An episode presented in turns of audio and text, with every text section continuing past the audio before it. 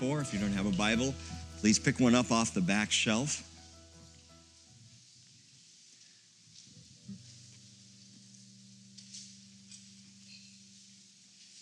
As we open up the windows behind me, I hear the buzz. you know why we do that? So you don't have to look at this space. See, you can. 1 Samuel chapter 24, verse 1. Now, when Saul returned from pursuing the Philistines, he was told, Behold, David is in the wilderness of En Gedi. And then Saul took 3,000 chosen men from all Israel and went to seek David and his men in front of the rocks of the wild goats. And he came to the sheepfolds on the way, and there was a cave, and Saul went in to relieve himself. Yes, this is Sunday morning teaching. Now David and his men were sitting in the inner recesses of the cave, and the men said to David, Behold, this is the day of which the Lord said to you, Behold, I am about to give your enemy into your hand, and you shall do to him as it seems good to you. Then David arose and secretly cut off the edge of Saul's robe. And it came about afterward that David's conscience bothered him because he had cut off the edge of Saul's robe. Father, thank you so much for your word and for the truths that are contained and embedded and, and produced within. It's, it's so marvelous, Lord. We recognize there is no other, there is no other book on the planet inspired. There, is, there are no other words inspired by the living God, as is your word that you have magnified above all your name. And so we open this morning, Lord, not worshiping or praising the word, but, but desiring to be changed by, altered by your word through the work of your Holy Spirit among us today. And Jesus, help us to just be a little more like you. And Lord, for anyone searching or, or wanting to know something about you, wanting to understand something of you, Lord Jesus, I pray that will be made clear this morning. So, Holy Spirit, we wait for you to teach us. In Jesus' name, Amen. I love this story. I perhaps I I may have taught this chapter more than any other in the Bible. Part of that is because we go to En Gedi every time we go to Israel. And so we always have teaching there. And so that obviously brings the occasion back around over and over. But coming to this chapter again this week and, and reading through it and thinking about what it really teaches us, uh, I, I was moved once again, uh, this is not old hat for me. There, there is revelation here for me that, that I realized this week, but it all happened at En Gedi. It took place at En Gedi. Engedi means the spring of the wild goat. En is spring in the Hebrew. Gedi is the wild goat. This is named for the little ibex, which is, they, they dot the, the, the cliffs and the mountains and the countryside there in the, in the desert regions of Israel near to the Dead Sea. They're a gazelle like little mountain goat, and they can stand anywhere. These things are amazing. For the first time, just this last year, or just a couple months ago now, we saw these ibexes in trees.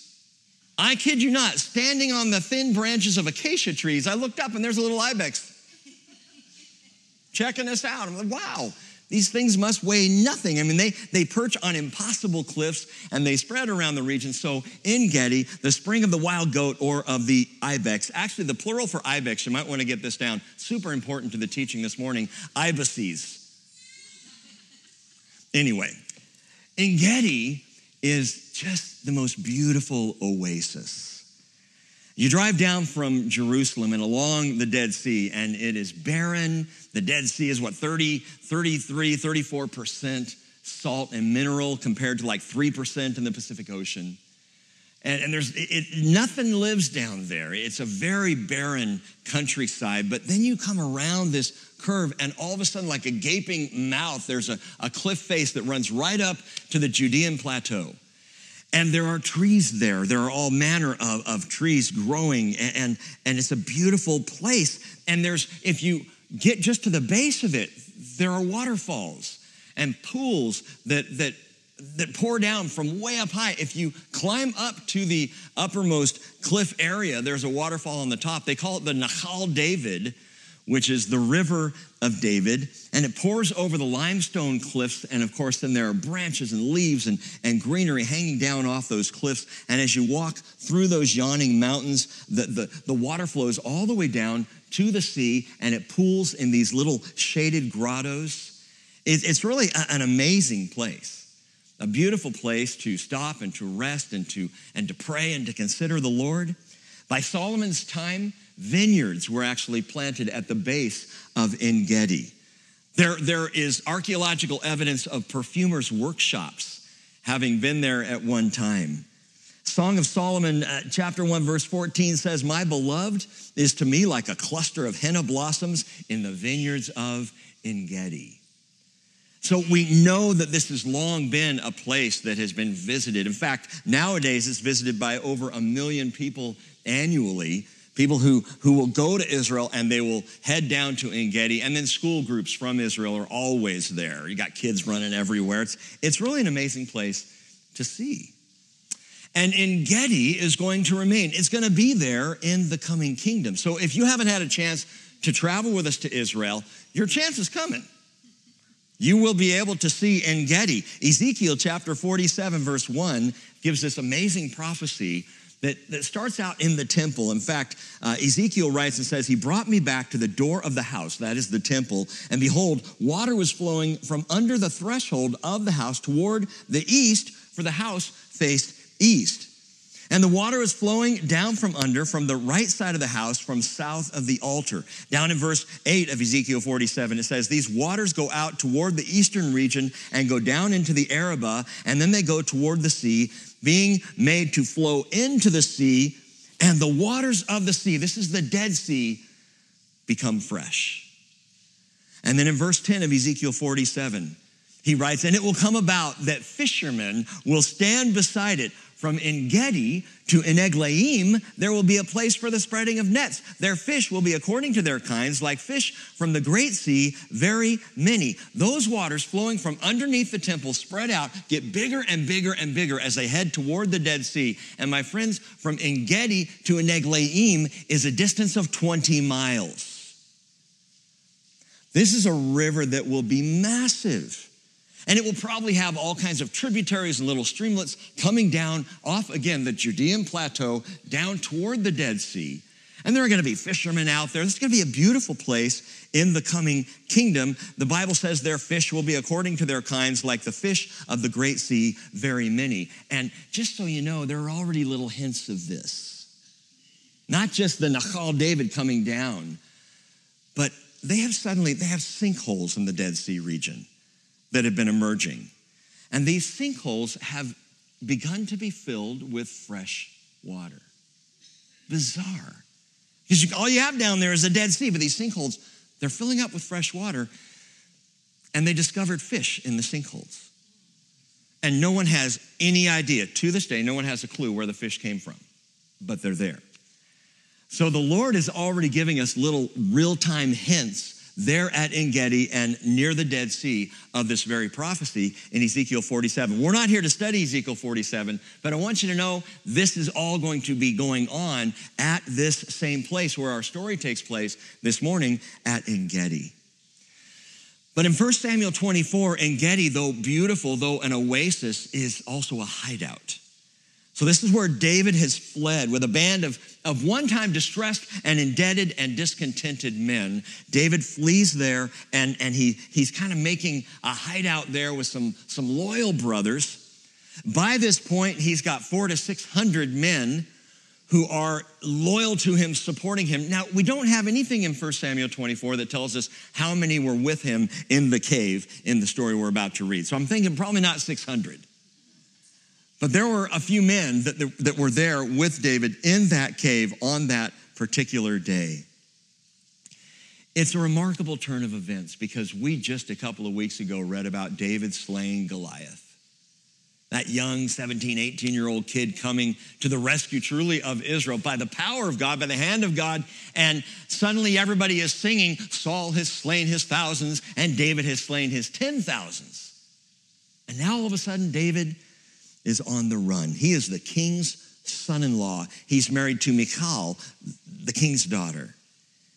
and yet he's being unfairly hunted as the king's singular enemy.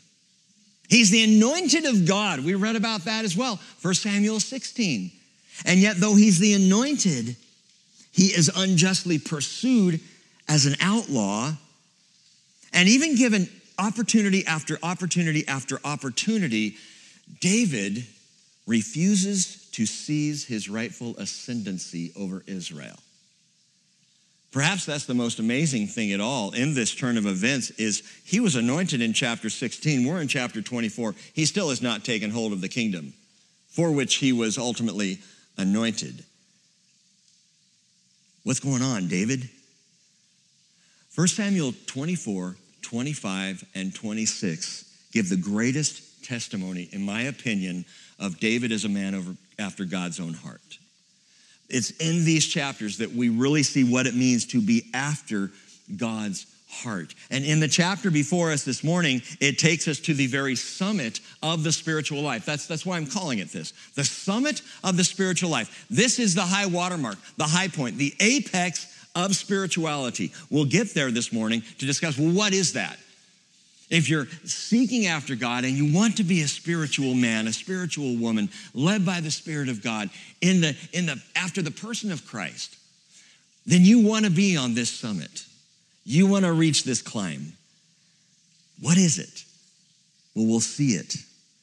But it's here that David will realize it. David, at this point, is now in his early 20s. So, young adults, pay close attention. There is something vital on the climb that the spiritual man and the spiritual woman has to learn, something we must learn.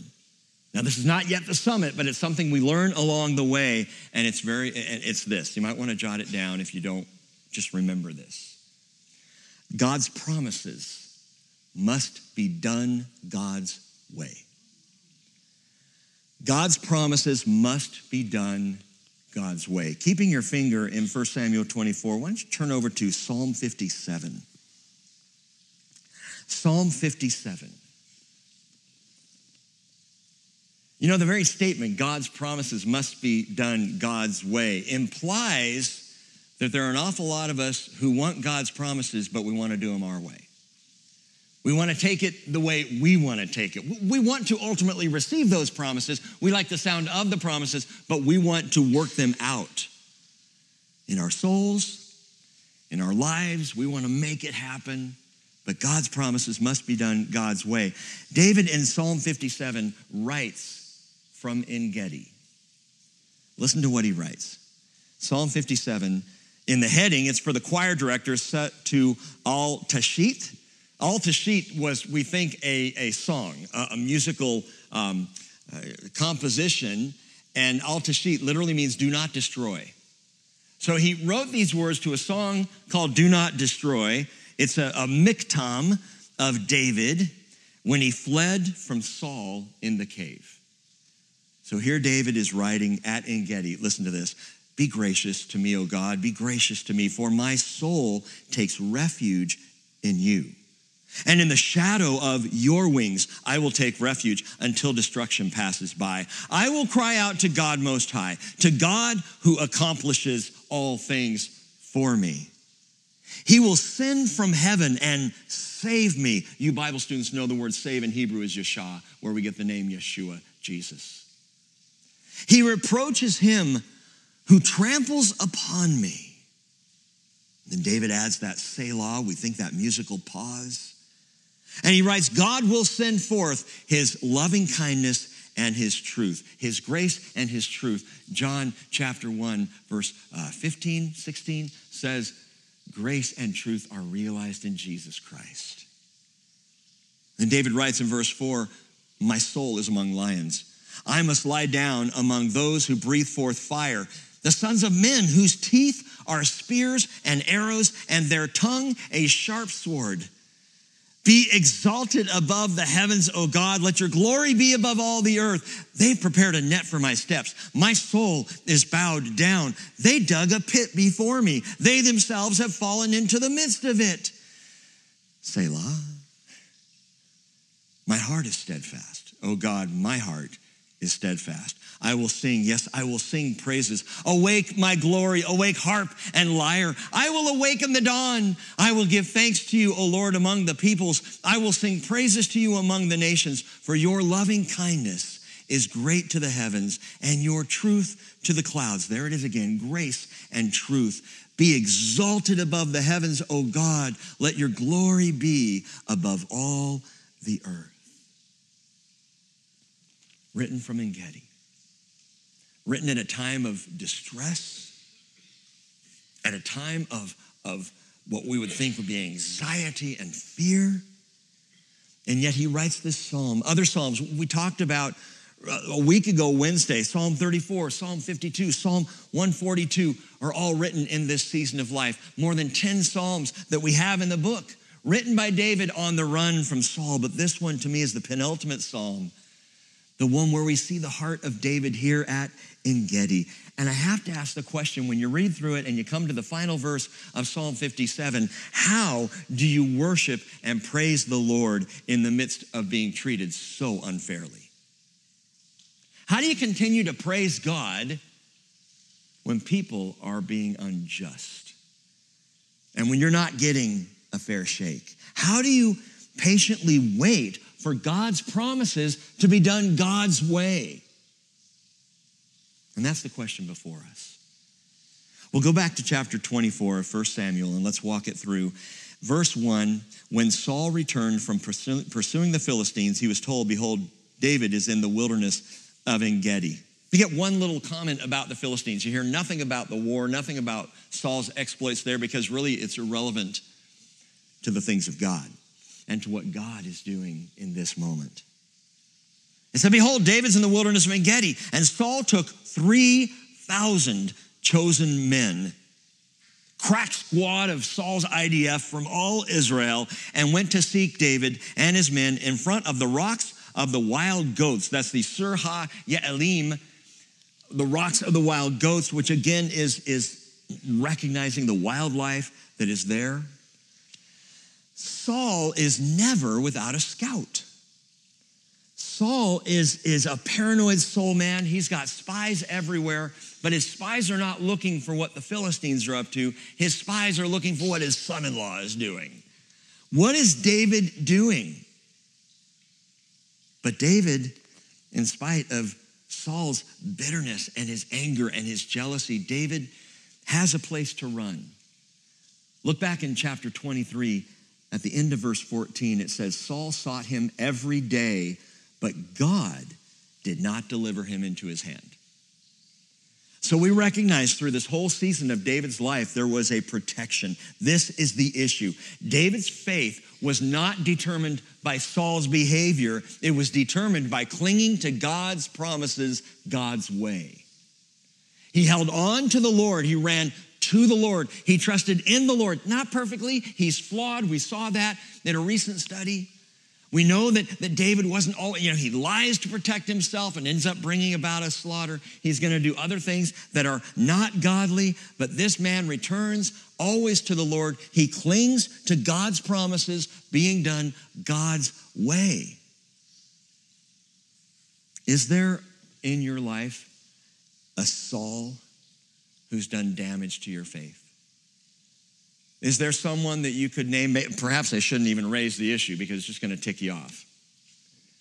Is there someone that you think of, or maybe a past situation, maybe a church experience that waylaid your faith, that did harm, that left wounds? Someone or some situation where there are teeth uh, of spears and arrows? As David wrote, or, or whose tongue is or has been a sharp sword. Uh, someone who has marked you, wounded you, hurt you in some way, even driven you into spiritual hiding. God's promises must be done God's way. Psalm 89, verse 1, David says, I will sing of the loving kindness. Every time you hear loving kindness, it's grace. It's chesed in the Hebrew. I will sing of the grace of the Lord forever. To all generations, I will make known your faithfulness with my mouth. For I have said, grace will be built up forever. In the heavens, you will establish your faithfulness. David wrote in Psalm 119, 89, Forever, O Lord, your word is settled in heaven. God's promises are settled. Once spoken, they are locked in. That is, they must happen. So the question is can you take him at his word? Can you trust him regardless of the situations of life that have left you wounded along the way? Because as, we read last week, Psalm 40, verse 4, how blessed is the man who has made the Lord his trust. So often our faith ends up defined by enemies or, or defined by those who have hurt us, rather than our faith being defined by the settled word of God. The promises of God are unchanging regardless of what has happened, what has taken place in any of our lives.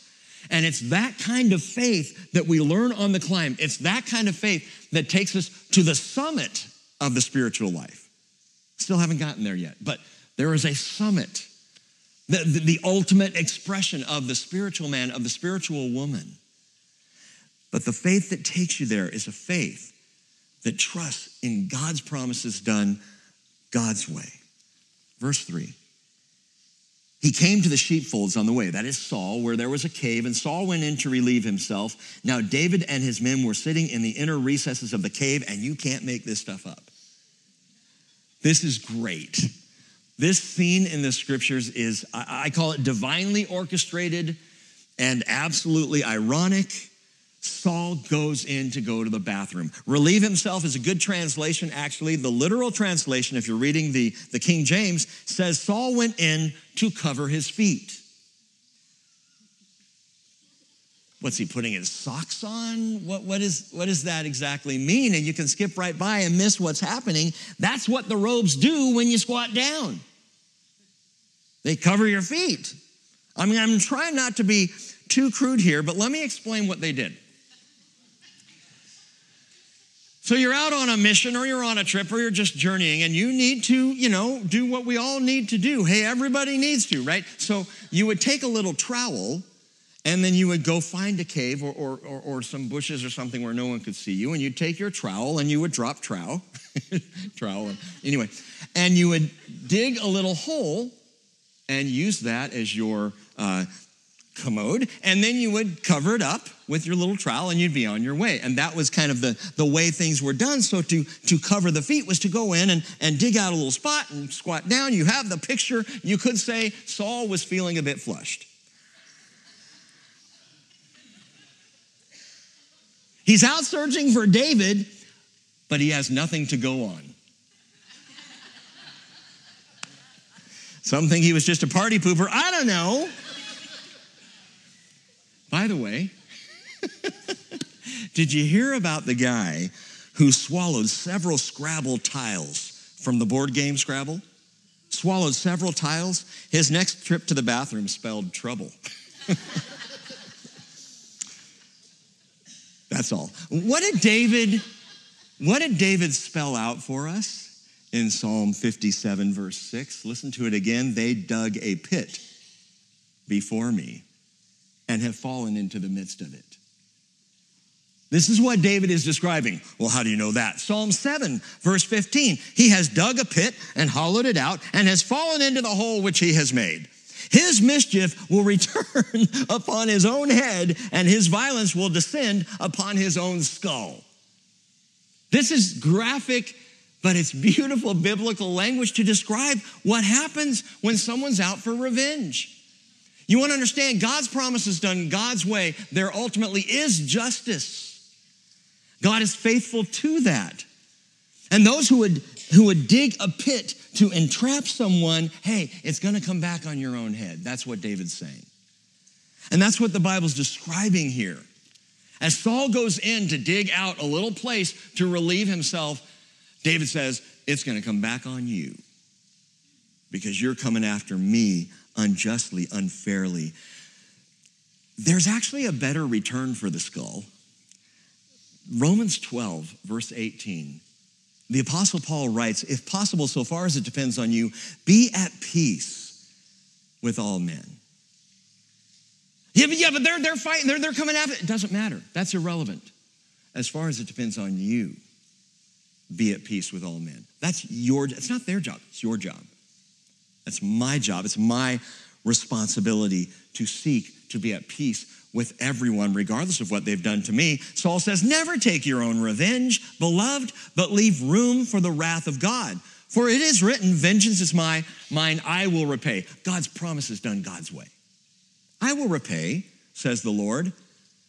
But if your enemy is hungry, feed him. If he's thirsty, give him a drink. For in so doing, you will heap burning coals on his head. And I read that and go, yeah, burning coals. What does that mean? Paul is not describing how to burn your enemies and fry your foes. What Paul describes when he says, well, well he's quoting a proverb for one thing. It's Proverb 25, verse 22 and uh, 21 and 22, which reads, If your enemy's hungry, give him food to eat. If he's thirsty, give him water to drink. For you will heap burning coals on his head. But this probably refers, we think it refers to an old, an ancient Middle Eastern ritual in which a person showed repentance by carrying a pan of burning coals on his head. That this was a, an act of repentance. And so, what Paul is drawing off there from that old picture is very simply someone brought to repentance. How is someone brought to repentance? Paul tells us in Romans 2, verse 4 Do you think lightly of the riches of his kindness and tolerance and patience, not knowing that the kindness of God brings you to repentance? It's, it's not by banging someone over the head with their guilt and their shame and their wrongness that they repent. It's the kindness of God. I was watching this morning, uh, there's, you can find this on YouTube, but it was kind of the beginnings of the Calvary Chapel movement. And it's a conversation with the guys who were in the, the early 70s Christian music, one of the first Christian bands called Love Song. And they're there with Pastor Chuck, and they're just talking about how it all started. And one of the members of Love Song talked about his first experience at Calvary Chapel. He didn't even know who Jesus was, but he went to this, this service and he said there were two things that I came out of that with. Number one, it was like Jesus was really there. And number two, Pastor Chuck was so kind and loving. He said, I'll never forget the love that I felt when I visited that day.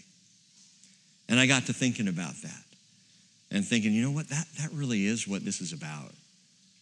It's about loving people, it's about showing the kindness, the loving kindness of God, because that's what brings us to repentance. When we start to be cut to the heart and realize our own sin and our need for the forgiveness of God. Well, keep that kindness in mind.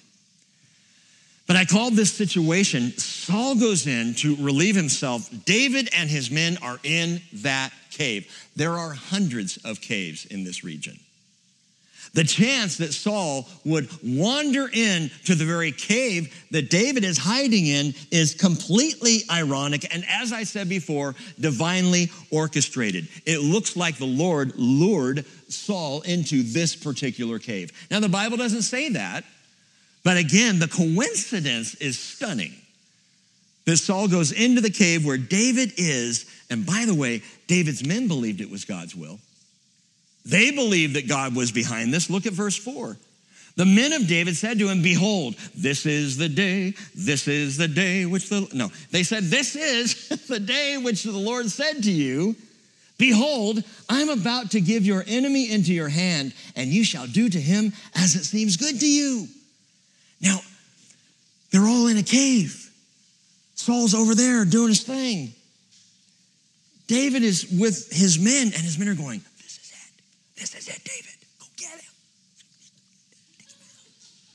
God ordained it. God has set this up, obviously. Guess what? The Lord never said that.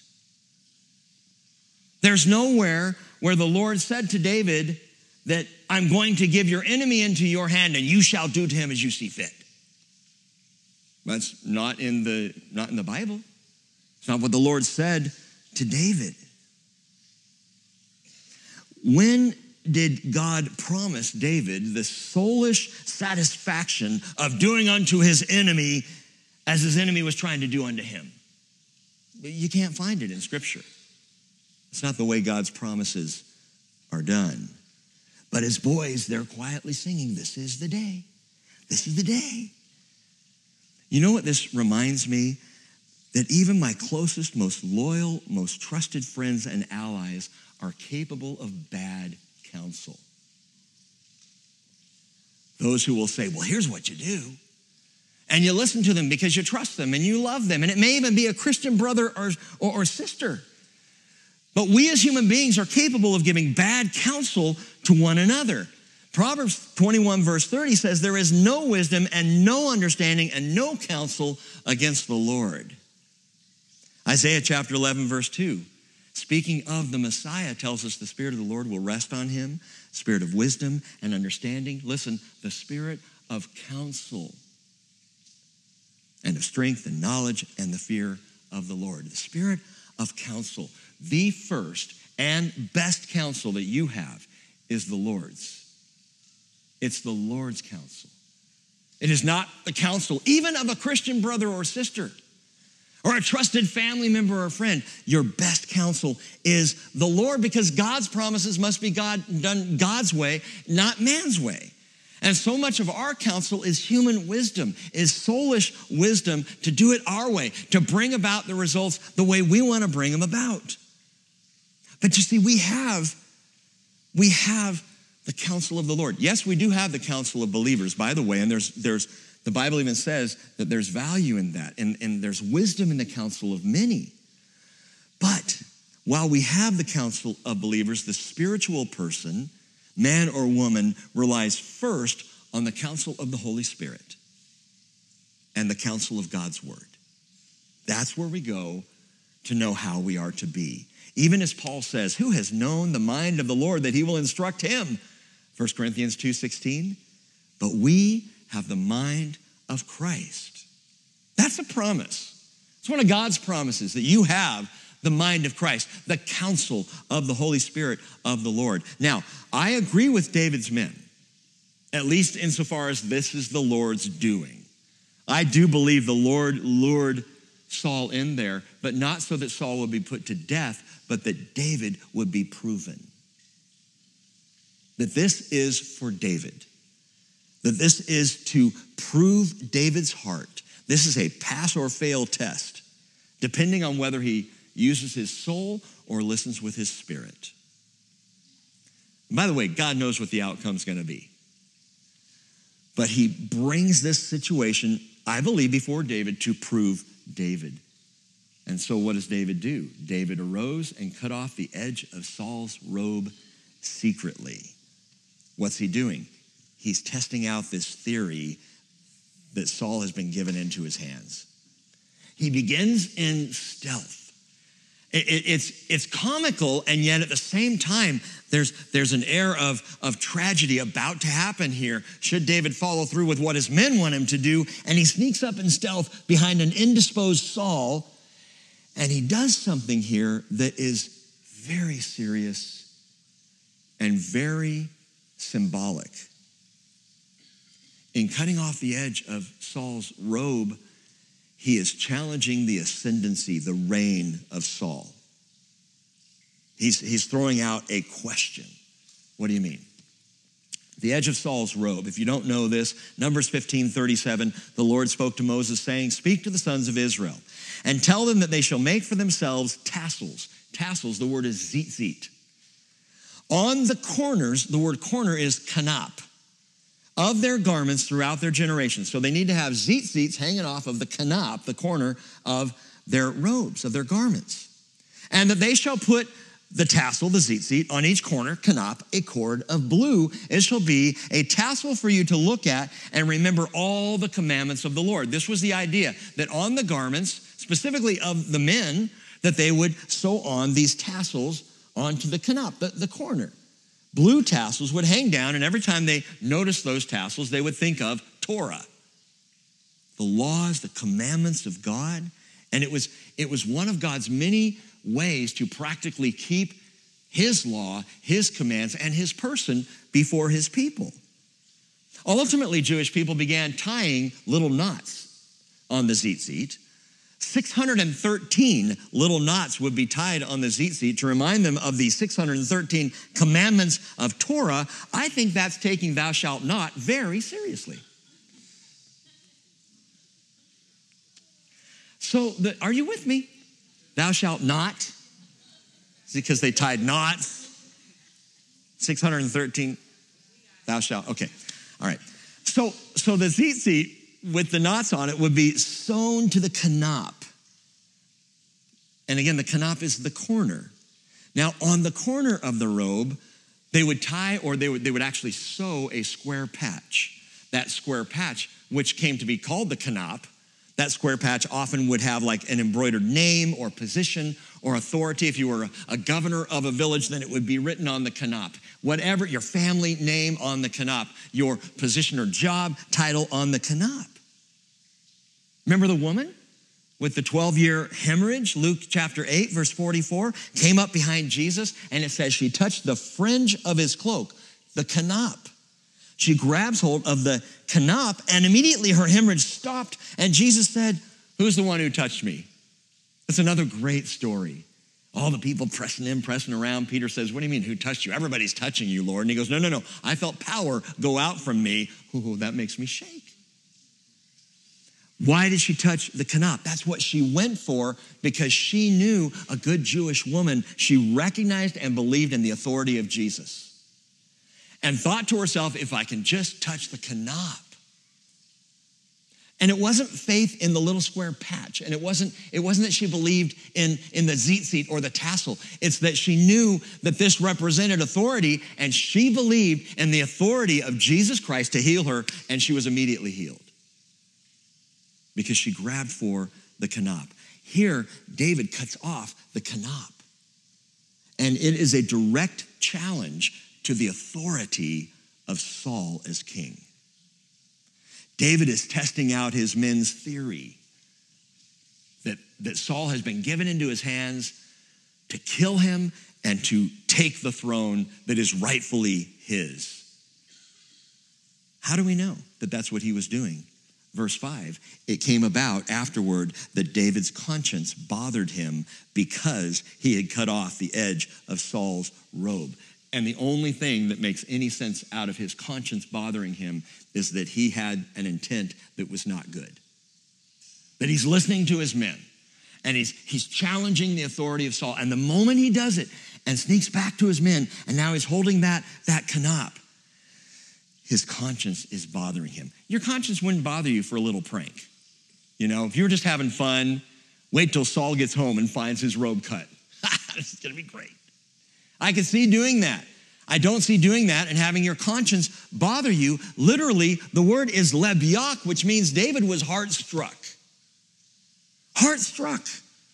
In his stealth, he was this close to running Saul through. This close.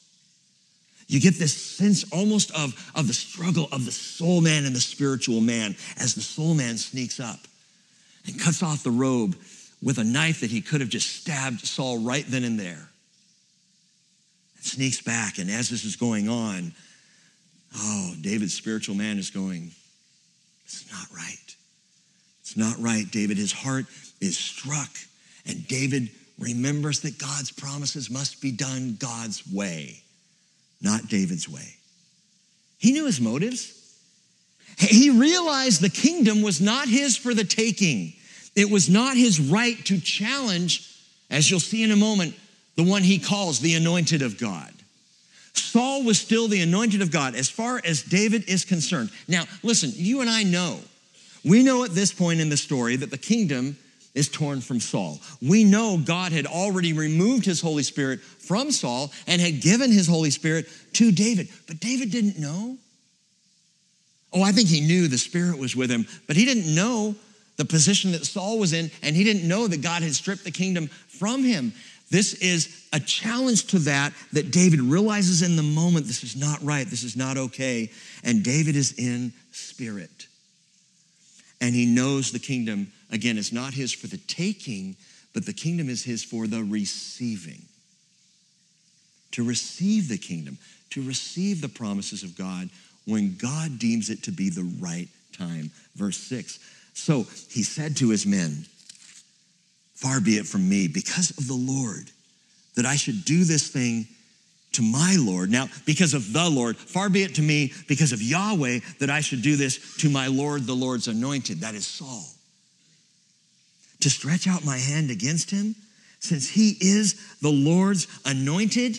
Verse 7 David persuaded his men with these words and did not allow them to rise up against Saul. And Saul arose, left the cave, and went on his way. Listen, there is a, there's a heated argument that takes place in the back of the cave. Because the word persuaded, he didn't just go, hey, let's not do this. Bad idea, guys. Oh, okay. These guys are loaded for bear. These guys, by the way, did you know there's a bear on Whidbey Island? Yeah, my neighbors found some uh, evidence, kind of like Saul's evidence, evidence of a bear on their property right next door to me. So I'm, I'm like, well, that's great. Anyway, I don't know what, just these guys were loaded for bear. They're ready to, totally irrelevant. That just popped into my mind, and sometimes I can't keep it from coming out. So they're ready to kill Saul. They send David goes over there, comes back with the little edge. No, no, come on, David. You got to kill him. This is the time. This is our moment. Look, we can take him easy. It'll be a done deal. We'll just wipe him out right here. They are ready to fight. Now, Rick, are you reading into this? No, because David persuaded them otherwise. And the word persuaded is yisasa, which means tore them apart. This is a very graphic word. Commentators don't understand the use of the word here in the Bible. He tore them apart? What's that about? It must just be a misnomer, or perhaps the wrong word was put in there. I love how the commentators try to explain things. It's very simple. The word tore apart is the right word, it's not too strong for the occasion. David has to, I mean, their pressure on him is so great, he has to tear into them and cut them down to size to keep them from killing Saul. Imagine the scene though. Again, Saul's over here, and they're in the they're all in the same cave. How Saul didn't hear them is amazing to me. How Saul didn't hear David creep up behind him and hear his robe being cut. I don't know, is he singing Oh Susanna while he's, you know, I don't know what he's doing. But they're back there going, kill him, go, he's gonna kill him. No, I'm not gonna gonna kill him. And then David, David's like, stop it. We will not do this. And he, wow, he takes remarkable authority to cut them down to size, to tear apart their desire under intense pressure, mind you, to kill Saul. And David is proven. He has proven the spiritual man by this test, this test in the wilderness. By the way, so was the son of David. Proven in the wilderness, proven under a test of the Lord, not a test you know, when, when we talk about the temptations of Jesus, it's not to the devil they were in they were temptations. To the Lord, they were a test. What's the difference? The test was not to prove Jesus to himself or prove Jesus to God, but to prove Jesus to you and to me. To prove that he would not succumb to sin, though in human flesh, that he would not fall to the temptation of the devil, it was a proving of him before us. Matthew 4 8 tells us again the devil took him to a very high mountain, showed him all the kingdoms of the world and their glory, and said to him, All these things I will give you if you fall down and worship me. See, in the cave, David's men were saying, Time to be the king, time to take the kingdom. All you got to do is kill this guy. And David was proven to be spiritual in that he did not do it. Jesus is being tempted with the same thing now by the devil in the wilderness. The same temptation. You can be king of the world right now. All you got to do is just a little kneel, just a little obeisance, you know, just a little nod, say you worship me, and, and it's all done. What's the temptation? No cross, no suffering, no hardship, no pain, no difficulty, no watching your friends go through the pain of your death. None of that. And what the devil tempted Jesus with, by the way, is exactly what the Father promised to the Son. In Psalm 2, verse 8, ask of me, and I will surely give you the nations as your inheritance and the very ends of the earth as your possession. Satan tempted Jesus with God's promise, but God's promise must be done God's way. And this is what Jesus shows us. This is what David has learned. David goes through a crucible in the wilderness. Jesus will go from the wilderness to the cross ultimately. both men will emerge from a cave at the very summit of the spiritual life. Watch this, verse 8. Now, afterward, David arose and went out of the cave and called after Saul, saying, My Lord the king. And when Saul looked behind him, David bowed with his face to the ground and prostrated himself. David said to Saul, Why do you listen to the words of men, saying, Behold, David seeks to harm you? Behold, this day your eyes have seen that the Lord had given you today into my hand in the cave. And some said to kill you, but my eye had pity on you, and I said, I will not stretch out my hand against my Lord, for he is the Lord's anointed. Now, my father, see. Indeed, see the edge of your robe in my hand as he holds it up. For I did not, for in that I cut off the edge of your robe and did not kill you. Know and perceive that there is no evil or rebellion in my hands, and I have not sinned against you, though you are lying in wait for my life to take it. What a drama. He goes from, from he's the Lord's anointed, he calls him my Lord the King, and, and then he calls him my Father in verse 11. When David gets out of the dark of the cave and actually sees the face of his enemy, he recognizes the enemy as his father, his father in law, by his own wife. Sees him personally, sees him for who he is. By the way, stop texting people when you're angry. It's the worst thing you could possibly do because you are not seeing their face. Don't shoot off an angry email at someone. You go face to face. There's something different when we're face to face, when we look into the eyes. And even when you're arguing with someone face to face, look at their eyes. Don't look at their ear. Don't look at that little mole on their head that's always annoyed you. Look at the person, see who they are. It changes things. David now sees Saul and he calls him my father. And he turns what could have been a sly act of murderous rebellion into a spiritual act of rebellion overcome. And he does it, he does it by one thing. One thing. Notice David's language again, going as his heart is softening towards Saul, my Lord the King, to my Father. But the summit of the spiritual life, when you reach the summit, it does that to a heart. It softens the heart. It helps us to see the other person more intimately. Okay, what, what is it? What is it? The summit, the apex, the peak of spirituality is reached in this. Write it down. It's one word forgiveness. It's forgiveness. It is the greatest expression of love. It is the ultimate expression of the spiritual man, the spiritual woman. Forgiveness. It is the most spiritual, the most Christ like thing we will ever do. In Matthew 18, we're told that Peter came to Jesus and said, Lord, how often shall I shall my brother sin against me and I forgive him? Up to seven times? And I'm convinced Peter says it this way because he wants to make himself look good to Jesus. I did the math, Jesus, and I came up with this great answer seven times. Wow, that would make me a spiritual person. And Jesus says, Well, I do not say to you up to seven times, but up to 70 times seven. So someone immediately writes down, okay, 490, that's, that's how many times. And then 491, I'm out. No, that's not the point. Jesus goes way beyond Peter to say this is not, forgiveness is, has no limits.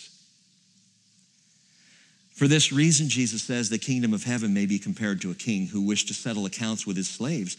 And when he begun, begun to settle them, one who owed him 10,000 talents was brought to him. That would be the equivalent in that day of 15 years hard labor. 10,000 talents. But since he did not have the means to repay, his Lord commanded him to be sold along with his wife and children and all that he had, and repayment to be made. The slave fell to the ground, prostrated himself before him, and said, Have patience with me, I will repay everything. And the Lord of that slave felt compassion and released him and forgave him the debt, free and clear. I'm sending this to Citibank. I want them to read this. Anyway. Verse 28 But that slave went out and found one of his fellow slaves who owed him a day's wage. One day's wage, a 100 denarii. And he seized him and began to choke him, saying, Pay back what you owe. So his fellow slave fell to the ground and began to plead with him, saying, Have patience with me, and I will repay you. But he was unwilling and went and threw him in prison until he should pay back what he owed. So when his fellow slaves saw what happened, they were deeply grieved, and they came and reported to their Lord all that happened. And summoning him, his Lord said to him, You wicked slave, I forgave you all that debt because you pleaded with me. Should you not also have mercy on your fellow slave in the same way that I had mercy on you? And his Lord, moved with anger, handed him over to the torturers until he should repay all that was owed him. My heavenly Father will also do the same to you if each of you does not forgive his brother from your heart. Forgiveness is the summit of the spiritual life. Forgiveness is the highest act of love that any of us will commit or perform in this life. Luke 17, verse 3, Jesus said, Be on your guard. If your brother sins, rebuke him, and if he repents, forgive him. If he sins against you seven times a day and returns to you seven times saying, I repent, Jesus says, forgive him. See, we all have our limits, but forgiveness has no limits. I forgave her three times, and she did it again. And Jesus would say, Forgive her again. Well, I forgave him over and over and over. And here we are. He's doing it all over again. And Jesus says, Hey, if he does it seven times a day, you forgive him seven times a day. What about the next morning? Well, his mercies are new every morning, aren't they? So you forgive again. Now, what's interesting to me is Jesus teaches this to the apostles. Luke 17, uh, verse 3 and verse 4. And then in verse 5, the apostles say something that, that they get it. They understand what is required for this kind of forgiveness. And they say to Jesus, Lord, increase our faith. I love it. That is so spot on. How in the world am I going to be able to climb to the summit of the spiritual life, the ability to forgive another person? How am I going to do that? Requires faith. Faith? Faith that the relationship can be restored? No. Faith that I can do this? No. Faith in Jesus. Because without faith in Jesus, oh, you may be able to forgive once or twice or three times, but you will not forgive 70 times seven. You will not forgive without limitation. Unlimited, unmerited forgiveness. It comes by faith in the Lord. Verse 12, back in 1 Samuel 24. David calls out to Saul, he says, May the Lord judge between you and me. Right there, David takes himself out of the equation. That's faith. That is the faith to forgive. May the Lord judge between you and me. May the Lord avenge me on you, but my hand shall not be against you. As the proverb of the ancient says, out of the wicked comes forth wickedness, but my hand, David repeats, shall not be against you. He says, after whom is the king of Israel come out? Whom are you pursuing? A dead dog?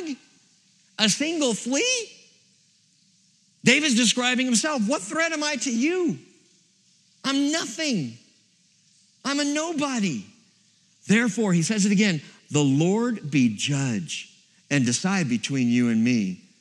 May he see and plead my cause and deliver me from your hand. When David finished speaking these words to Saul, Saul said, Is this your voice, my son, David? And Saul lifted up his voice and wept.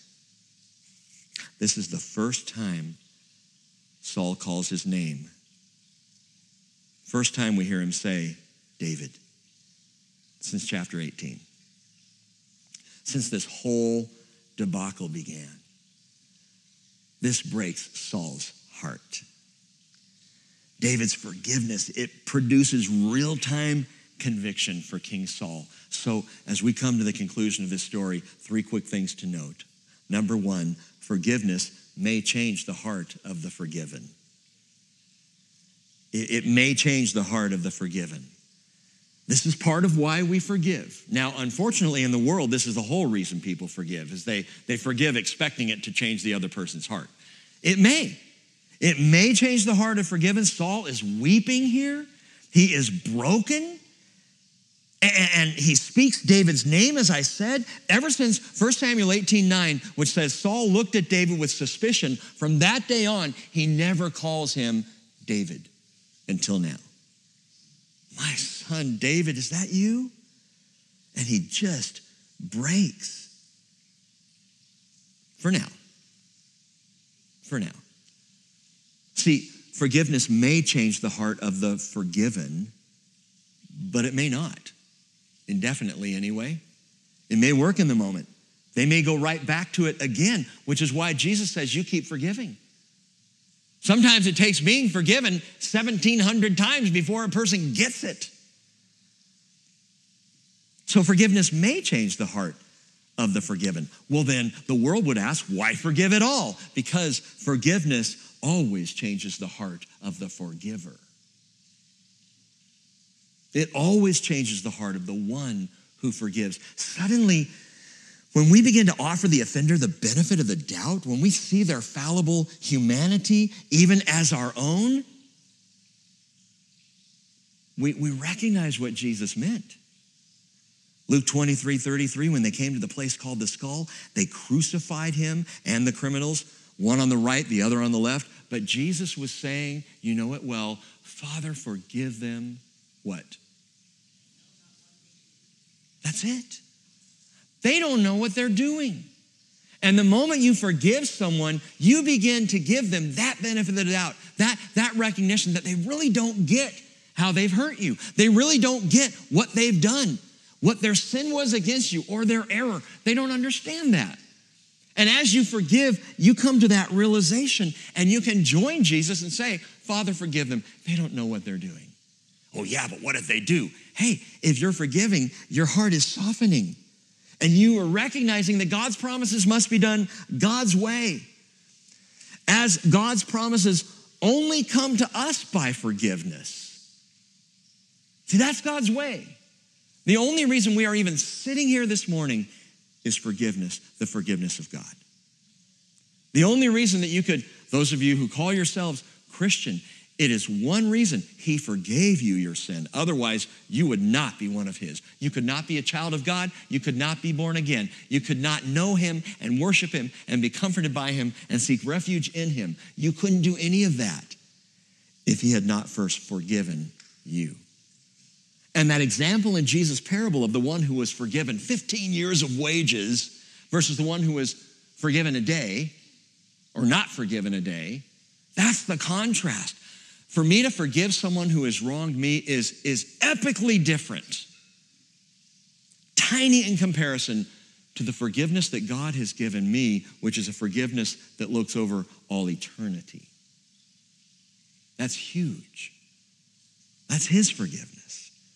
God's promises, God's way. And as we forgive others, we come into that place. Not only do we see their heart, we understand them, we give them the benefit of the doubt, but we remember our own desperate need to be forgiven. And so forgiveness changes my heart when I forgive another. It may, it may change theirs. That's, that's my prayer, that's my hope. As the kindness of God leads to repentance, hopefully the kindness of my forgiveness of another will soften their heart and lead them to the same place but you know what? Regardless of how they react or respond, it's going to change me. It's going to draw me into the spiritual self like nothing I can do. There is no amount of Bible study and Bible memorization that draws you as deeply into the spiritual man, the spiritual woman, as forgiveness does.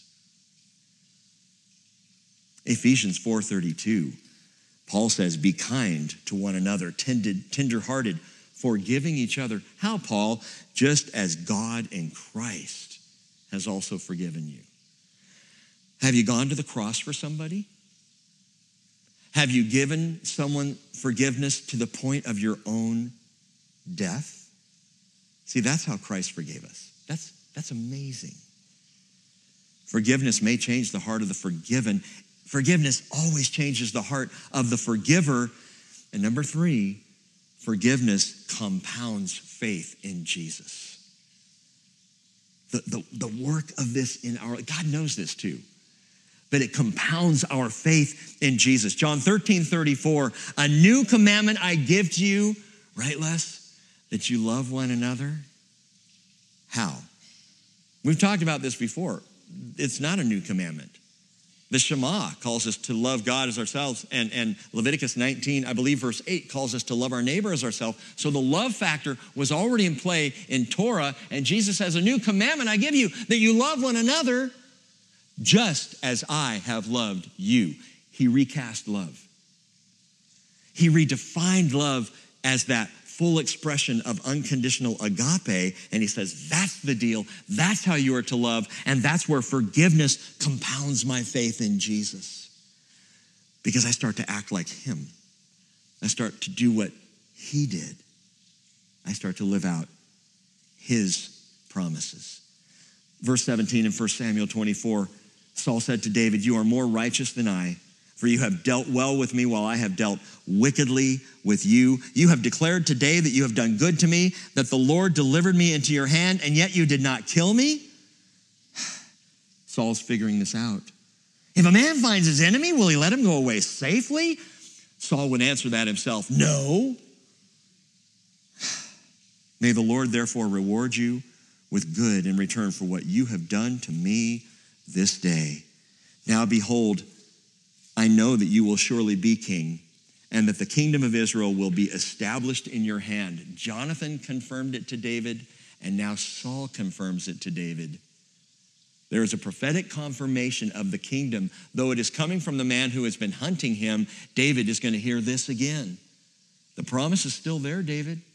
The promise is still flowing, David. You heard it from your best friend. Now you've heard it from your, the murderous father in law. The promise is in play. Amazing, the promise of God. But it's going to be done God's way. And then verse 21 So now swear to me by the Lord that you will not cut off my descendants after me, and that you will not destroy my name from my father's household. Because that's what the kings of the nations did. You come in and you just you slaughter all of the opposition. And Saul says, Don't do that to my house. Please, please maintain my name Swear to me this day that you will do it. And David swore to Saul. Did David do it? Yes, he did. We're going to read the story uh, in a, uh, several weeks, I would imagine. 2 Samuel chapter 9. Let me just give you a little highlight here. David said, Is there not yet anyone left of the house of Saul that I may show him kindness for Jonathan's sake? See, Jonathan had asked for the same thing protect my house, protect my offspring. Saul now asked for it. it. Says there was a servant of the house of Saul whose name was Ziba. And they called him to David, and the king said to him, Are you Ziba? And he said, I am your servant. And the king said, Is there not yet anyone of the house of Saul to whom I may show the kindness of God? And Ziba said to the king, There's still a son of Jonathan who is crippled in both feet. So the king said to him, Where is he? And Ziba said to the king, Behold, he is in the house of Machir, the son of Amiel, in Lodabar. And King David sent and brought him from the house of Machir, the son of Amiel, from Lodabar, Mephibosheth, the son of Jonathan, the son of Saul, came to David and fell on his face and prostrated himself. Why? Because he knew he was going to die. He's the last of the line of Saul. Little crippled guy hiding out in Lodabar, bring him before the king. He knows I'm in trouble. I'm a dead man. That's it. David said, Mephibosheth. And he said, Here is your servant. David said to him, Do not fear, for I will surely show kindness to you for the sake of your father Jonathan, and I will restore to you all the land of your grandfather Saul, and you shall meet, eat at my table regularly. Again, he prostrated himself and said, what is your servant that you should regard a dead dog like me? I wonder in that moment, as David is restoring Mephibosheth and caring for this son of Saul, son of Jonathan, and he says, Why would you regard a dead dog? He doesn't even know what he's saying, but in the moment, he quotes David. David back in verse 14, who said, Whom are you pursuing? A dead dog? A single flea? And now Mephibosheth says, Why would you consider a dead dog like me? And I wonder in the moment if David's faith didn't compound as he thought back to when he was a dead dog And it wasn't Saul who showed David kindness, it was the Lord. It was the Lord. And now he's looking at Mephibosheth and he hears these same words. You know what? Forgiveness compounds faith in Jesus. It just makes your faith grow, strengthen. It returns again and again to strengthen the spirit.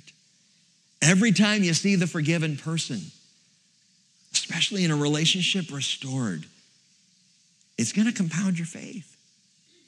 In verse 22 tells us that Saul then went up to his home, but David and his men went up to the stronghold. Interesting. Both David and Jesus were proven in the wilderness. Both would exit the cave by the word of forgiveness, and both ascended. Jesus ascended to heaven. David now goes back up into the mountain stronghold of En Gedi. And I believe the literary intent of the Holy Spirit here is to show us David going up in the strength of the Lord. He's going up because of the spiritual summit of his faith in this moment of divine forgiveness that he offers to King Saul. Psalm 57, verse 7, one more time. My heart is steadfast, O God. My heart is steadfast. I will sing, yes, I will sing praises. Awake, my glory, awake, harp and lyre. I will awaken the dawn. I will give thanks to you, O Lord, among the peoples. I will sing praises to you among the nations, for your loving kindness is great to the heavens, and your truth to the clouds. Be exalted above the heavens, O Lord. Be exalted. Let your glory be above all the earth. And the glory of the Lord is the number one reason that I am able to forgive anyone of anything. Imagine for a moment up there in the caves, near the waterfall, the springs of En Gedi, and it's the next morning, and you hear David's voice accompanied by David's harp and those quiet flowing waters as he debuted this psalm. What would it have been like to be one of his men who are in the cave saying, Kill him, kill him, kill him. And David forgives him. And then David begins to sing worship and praises to the Lord. Did his men, once distressed, indebted, discontented, did they begin to recall the Sauls in their lives and forgive them? Who is the Saul in your life whose teeth have been like spears and arrows to you? if you would follow Jesus and walk in the Spirit, you must forgive. And in forgiving, you will be free free to worship, free to praise, free to walk in the summit of the spiritual life. Who do you need to forgive? I mean, let's think about that. And as you go from here today, consider is it, is it a parent? Is it a friend? Is it a coworker? A boss? Is it perhaps a spouse or an ex spouse? Is it yourself? Who do you need to forgive? God's promises must be done God's way, and God's way is the way of forgiveness. Amen? Let's pray. Father, we thank you for your word to us this morning. And we pray now for divine application. I ask you, Lord, to bring before me, bring to my eyes, bring into the, the hideout of my life those who maybe I have not forgiven, people I've struggled to forgive. And by your Spirit, I ask for the ability in faith to forgive today. May forgiveness be on all our lips and restoration be the result. But Father, whether or not people receive the forgiveness, may, may we be those who forgive, just as you in Christ Jesus forgave us. We pray in Jesus' name. Amen.